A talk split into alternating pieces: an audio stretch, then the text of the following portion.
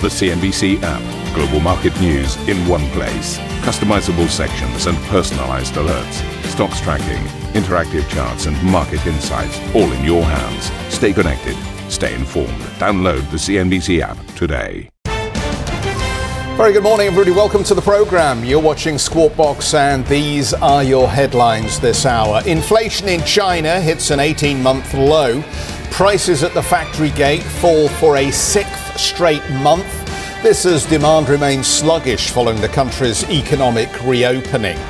Well, Asian stocks are higher, that on dovish signals from the Bank of Japan and the Bank of Korea as investors pin their hopes on looser monetary policy in the region, even if the Federal Reserve continues on its rate hiking path. US stocks closed flat in the first trading session following Friday's robust jobs report, with investors now poised for tomorrow's CPI print and big bank earnings, which kicks off on Friday. And Chinese tech giant Alibaba unveils its answer to ChatGPT with plans for integration across all of its apps, with the CEO of uh, hailing generative AI as a watershed moment in technology.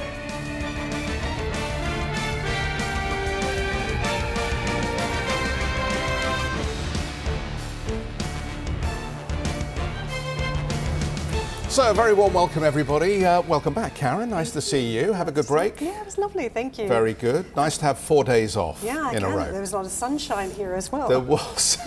it's been such a miserable spring. It really right. has. So, some sunshine is a bonus here.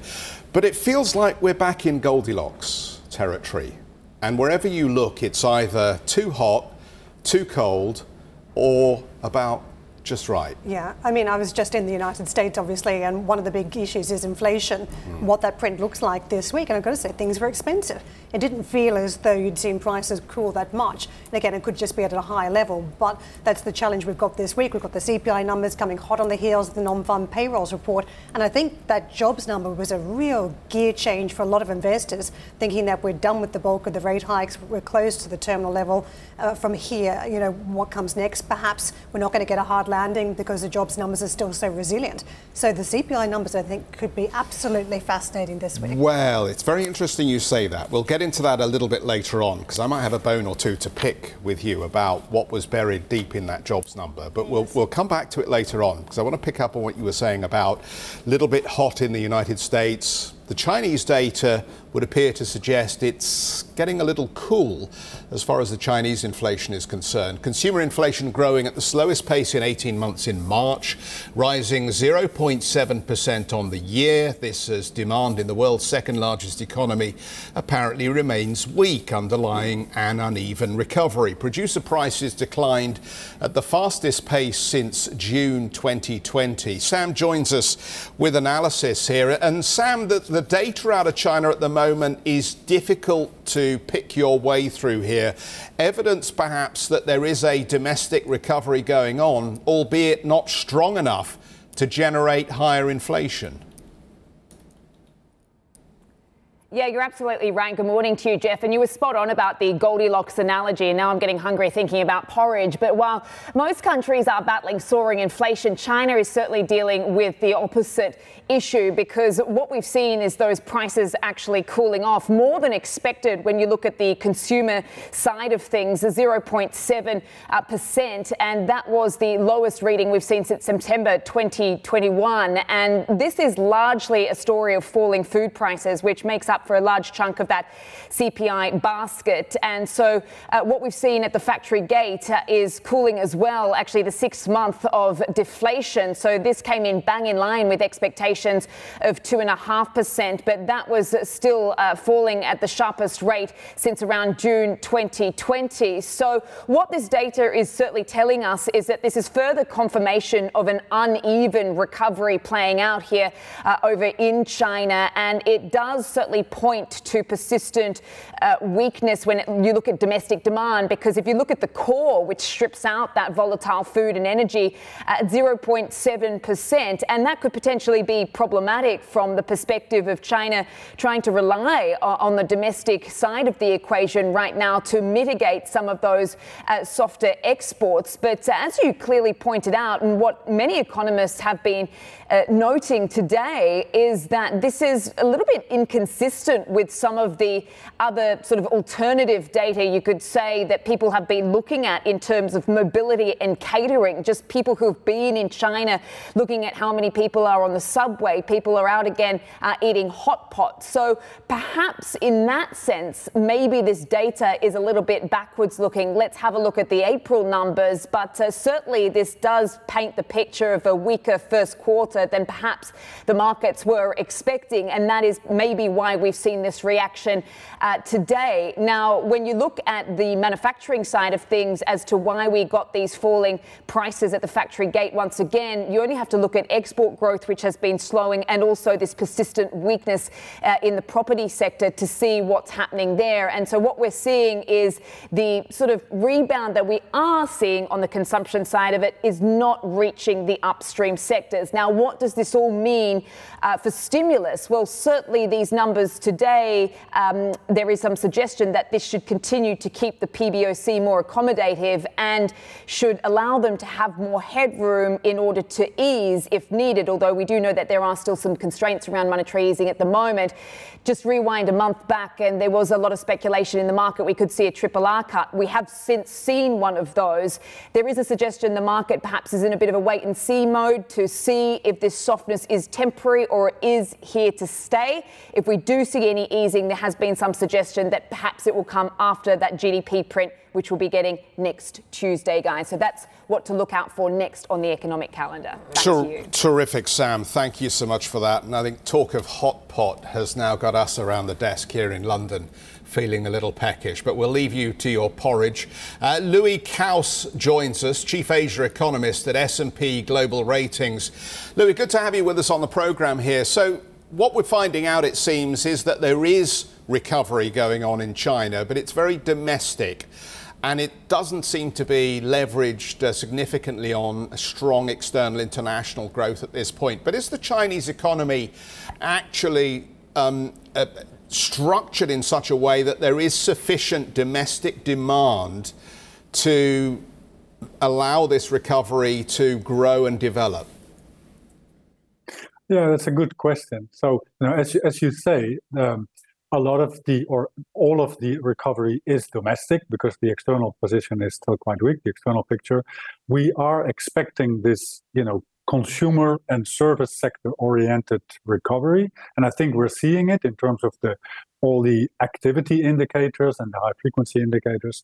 The inflation data in China is always a little funny in the sense that China continues to be you know a, a, a production-led economy as you indicate the the, the share the, like the weight of the of the consumer and of consumption is not yet very large and so we we also continue to have a lot of you know, policymakers keen to increase the supply side rather than the demand side. So yes, we have a consumption-led recovery, but it is not leading to the kind of demand-led price pressure that you sometimes see in other economies.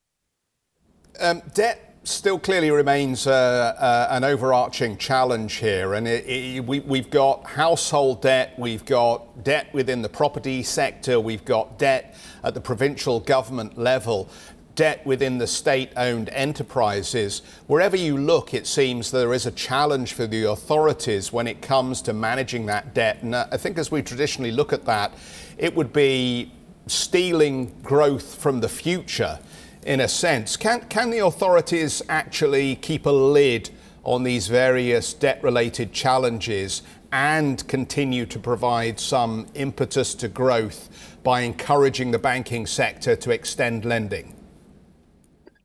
Yeah, so definitely debt is an issue. You know, please keep in mind that the debt in China tends to be to other parts of the Chinese economy rather than to foreigners. So it is, you know, there is a lot of talk and worry about financial sector instability implications, and so that's why they are trying to keep an eye on that debt and that leverage. Um, and indeed, at the, what they're looking at at the moment is that they don't have a very ambitious growth target because they feel as soon as the recovery is on track, we want to start paying more attention even to that to that leverage. We're trying to encourage it now, but once the once the recovery is really uh, you know in, uh, in in a good state, we're going to again focus on these various types of debt because they are worried about it. Even though I would say uh, the fact that they owe all these debts to each other rather than to the outside world is putting them in a bit of a different picture than, say, the, the average uh, emerging market. Louis, as we talk about this uh, two speed economy now, with the services sector strong, but the manufacturing still weak, I know m- many people are looking at what the impact is for the factory to the world, given we've got uh, still the inflation challenge and concerns around what happens with the economy uh, after we've had this debt issue in some of the big banks uh, from the United States to, to Europe. What do you make of those orders now still rolling through for manufacturers in China? What sort of demand story should we be anticipating from here?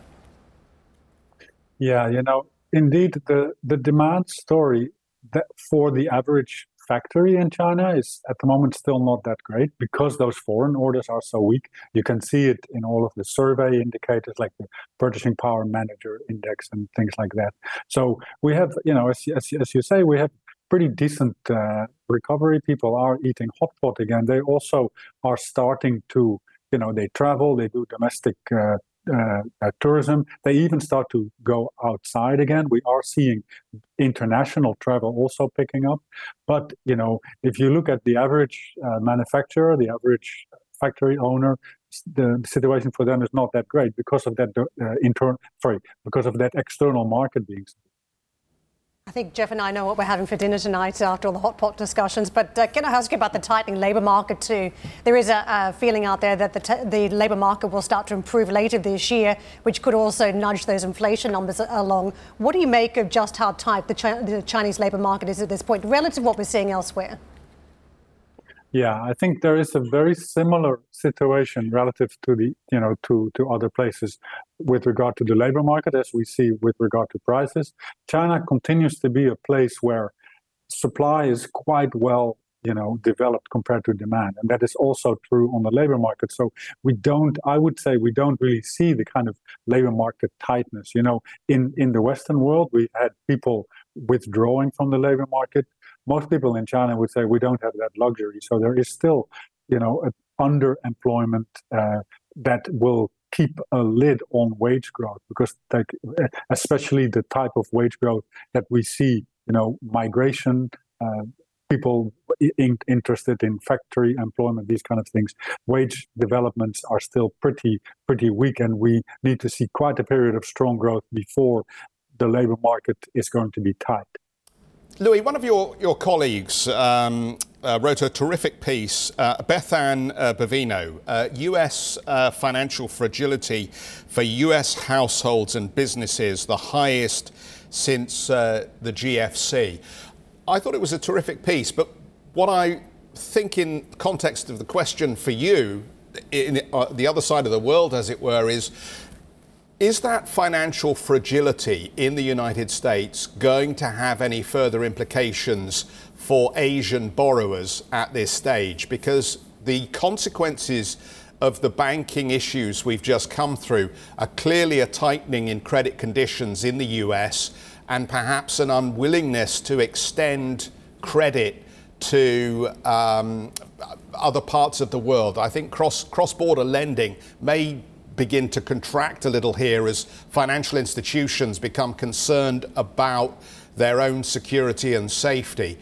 I just wonder whether you've got any thoughts on that, whether it's going to get harder for Asian borrowers over the next six to 12 months to take money out of the US system. Yeah, it's another good question. You know, we definitely over here in Asia look very heavily at what's happening in the US and Europe on that financial front. And as you say, we see that, you know, mon- like credit conditions have tightened in both places. The feeling over here is that, you know, in terms of direct exposure or even the kind of contagion from what's happening in the US and Europe, we are a little bit buffered over here. Situation is a bit different. There's not a lot of direct exposure. Um, what what matters uh, for the situation here is also how does this change the way that the Fed is looking at you know interest rates? So some people have pointed to these you know that little bit less hawkish outlook for the U.S. Fed kind of being a being a good thing for currencies over here. And so I would say most people here in Asia feel that there's not a huge amount of negative impact so far. Now, that could change if we are going to see the US economy slowing down as a result of all this turmoil. And that would definitely be, you know, a channel via which we also here in, in Asia uh, will, will feel the pain from that financial turmoil. Louis, thank you very much for joining us this morning. Louis Kuijs with us, who is Chief Asia Economist, S&P Global Ratings. Taiwanese President Tsai Ing-wen says China's military drills around the island are irresponsible acts for a major country. This after Beijing began three days of military exercises over the weekend in an apparent response to President Tsai's visit to the United States and to meetings with US lawmakers. The drills also prompted Japanese officials to respond with the country's defense minister describing them as, quote, intimidating.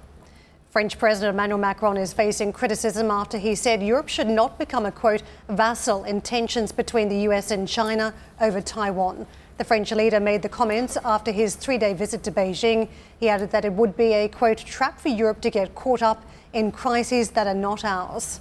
So we're going to take a break. We'll be back in just a moment. Asian stocks um, looking a little perkier here on dovish signals from the Bank of Japan and the Bank of Korea. But what does the outlook uh, look like for the rest of the week? We'll have more on that when we come back.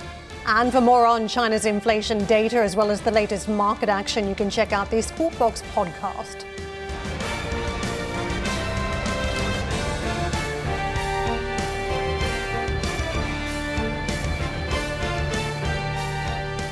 Ambition to me is about doing better. I think ambition creates a pathway. Best advice I can give someone starting off a career is don't have a career, have lots of careers, try loads of different things. Talk to people and put your ambition out there. I don't feel that I've hit peak ambition because it's a learning journey. CNBC is where ambition meets opportunity. What does living ambitiously mean to you? Hear it from our CNBC anchors, reporters, and global business leaders on CNBC.com.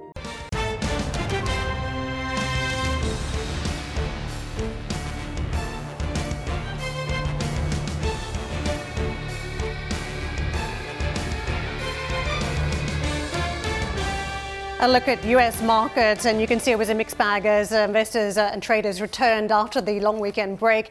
The Dow pushing higher, up about a third of a percent, uh, slightly in the green for the S&P, but weaker for the Nasdaq. And again, this is a wash up on the back of those Good Friday numbers. Investors seeing that we had still some firm support in that market. 236,000 uh, jobs created during the month. This was uh, above the what 230 odd thousand anticipated, but it did mark a slowdown from the pace above 300,000 we saw a month prior. I think what was interesting was that unemployment number. We saw that rate pick up to 3.5% versus a 3.6 prior and also expected. So the market just seeing a glimmer of hope that perhaps we have still got strength in that labour market to shield the US economy from slowdown. The big question is whether this is just or lag and whether the tightening credit conditions on the back of the banking crisis is something that is still yet to hit the labour market. So it's a mixed bag. Investors now rolling on to numbers tomorrow around CPI. And that'll be instrumental for the mood music on Wall Street and big bank numbers that start uh, later on this week as well after all the turmoil we've seen in the uh, market for many of those big financials. Let me take you to the big uh,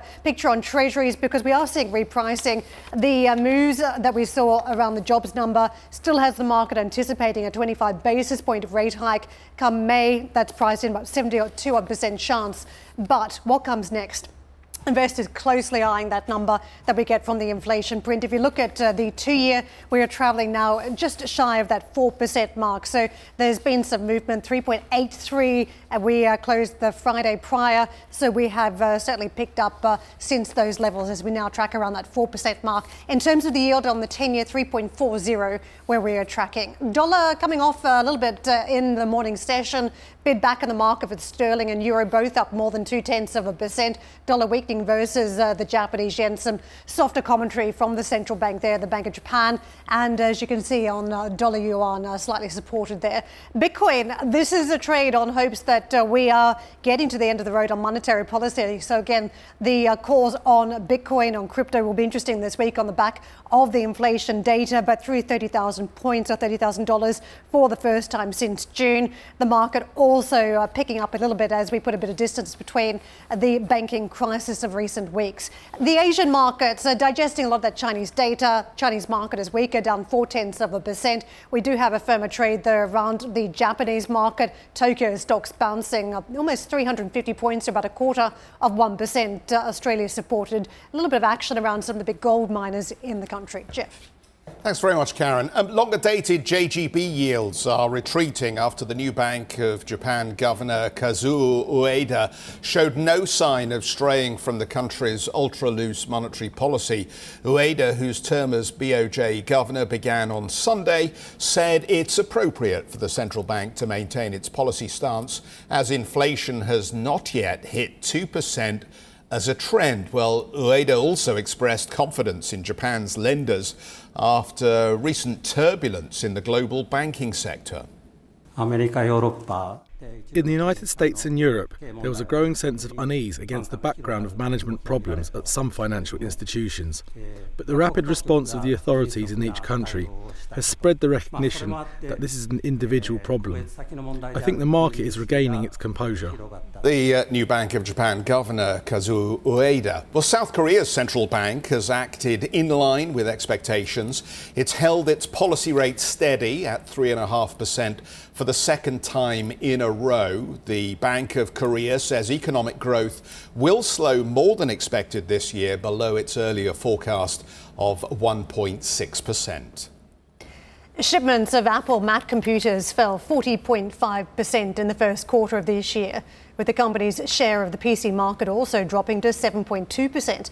That's according to data from research firm IDC, which found all top computer makers suffered from falling consumer demand. Apple shares fell in yesterday's trade after the report, which follows a more than 28% drop in Mac revenue on the year in the last quarter of 2022. In chipmaker Micron jumped after Samsung Electronics announced plans for chip production cuts. Samsung announced on Friday it will cut production to a quote meaningful level after previously resisting following competitors in reducing output as demand softens.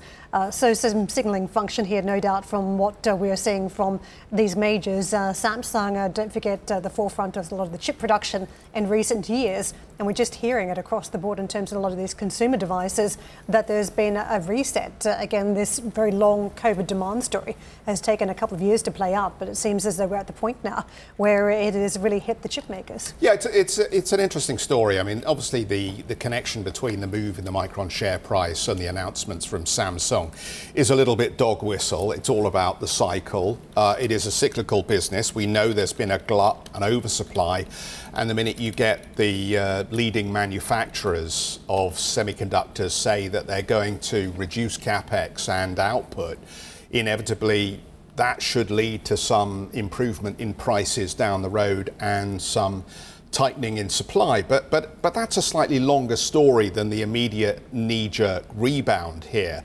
And I think it's worth just dwelling on the eye of the storm that is the semiconductor industry at the moment, because going beyond the knee jerk reaction to the announcement from Samsung. There is the bigger picture at the moment, the, the way that the United States has imposed restrictions on leading edge chip technology on China, and the fact that just a, a week or so back, China actually um, um, signaled a review, a security review of Micron.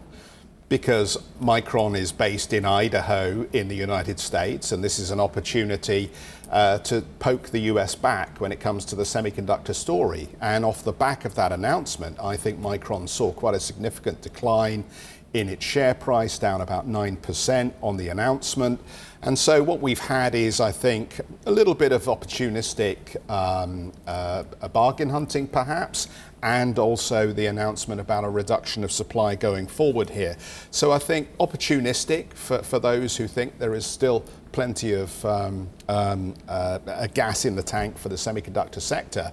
but it's it's an interesting space to be because you just don't know what the next political announcement is going to be Uh, is going to mean for any of these manufacturers and therefore their share prices. It's funny you use the term gas in the tank because I was thinking this reminds me a lot of the oil market where you have a couple of major producers that effectively decisions they take resets the price. Yeah. And already you've had Micron, SK Hynix, and now Samsung Electronics make the same decision to cut production. The next shoe to drop obviously is a TSMC, what they do as well. But if they all the majors cut, then it puts a price level, a floor under the price of chips, doesn't it? It starts to elevate that price. So a little bit like what happens on the oil market market with OPEC. Uh, but I think one of the other problems here is still that consumer demand story, away from all the geopolitics, away from the long lens of who has the chips and where they're going to make it. Uh, you've still got numbers, industry numbers. What Gartner's saying that uh, they expect the devices segment to decline 4.6% in 2023. That's yeah. declined, so not even slow, but to fall, which does indicate why you're seeing such strong action from these companies. Yeah, and it's the rebalancing of the market that's going to be interesting here because uh, Micron has a manufacturing operation operation in Xi'an. It, it has a big uh, China manufacturing base. It uses Asia as um, a source of manufactured product, like a lot of um, global chip makers here. But the reality is that China's only about 11% of sales now for Micron, and it used to be more. So again, you know, f- falling in, in, in line with what we're seeing with a lot of other um, industries at the moment, as that whole post-COVID outsourcing and resourcing and reshoring is going on here. I think we're, we're seeing the same thing take place to a certain extent in the semiconductor space yeah, as if well. you think about that's a great context. I think if you think about why Samsung might be making one of the moves in terms of uh, saving money, you need to make sure all the metrics work, that the pricing level is right around chips in the market, but also that you're not wasting your own money when you've got money to deploy elsewhere. And if you think about the announcement we had, what just a number of weeks ago, last month, Samsung saying it would invest uh, Uh, 228 billion and a new semiconductor complex in South Korea. So again, the, the home shoring story playing out at Samsung. Thank you for listening to Squawk Box Europe Express. For more market moving news, you can head to CNBC.com. Or join us again on the show with Geoff Cutmore, Steve Sedgwick, and Karen Tso, weekdays on CNBC.